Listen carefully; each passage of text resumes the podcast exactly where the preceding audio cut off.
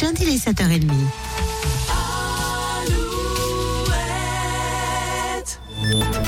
Alouette, les infos. Et place à l'info tout de suite avec Corentin Mathias. Bonjour Corentin. Bonjour Clarisse, bonjour à tous. En Loire-Atlantique, le carnaval de Nantes ce dimanche. C'est aujourd'hui qu'a lieu la parade de jour. Le thème du carnaval cette année, Nantes, son histoire et son imaginaire. Il s'agit du thème qui était initialement prévu l'an dernier.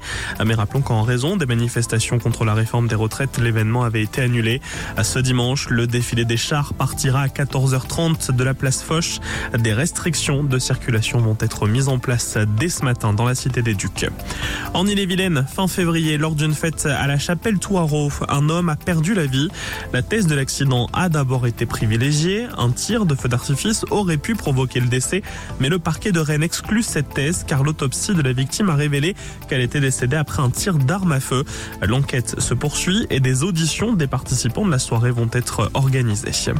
En Vendée, sept personnes ont été relogées après l'incendie d'une maison à Talmont Saint-Hilaire vendredi soir. Les circonstances de l'incendie qui s'est déclaré en l'absence de ses occupants restent à déterminer, mais la thèse de l'accident semble être privilégiée. Un homme d'une vingtaine d'années a été condamné vendredi à 7 mois de prison pour avoir volé la sacoche d'un ingénieur de la mairie de Paris où se trouvaient des notes en lien avec les Jeux Olympiques. Cette semaine, un ingénieur qui voyageait à bord d'un train a laissé sa sacoche dans le coffre à bagages au-dessus de son siège. Il s'est alors aperçu qu'elle avait disparu et a porté plainte. En revanche, contrairement à ce qui a été annoncé au début, début, non, la clé USB ne contenait pas d'informations sur des plans de sécurisation des JO de Paris qui se tiendront du 26 juillet au 11 août prochain. Les sports pour terminer. La voile et l'Arkea Ultimate Challenge, cette course du monde en solitaire. Armel Lecléage devrait franchir la ligne d'arrivée à Brest aujourd'hui dans l'après-midi.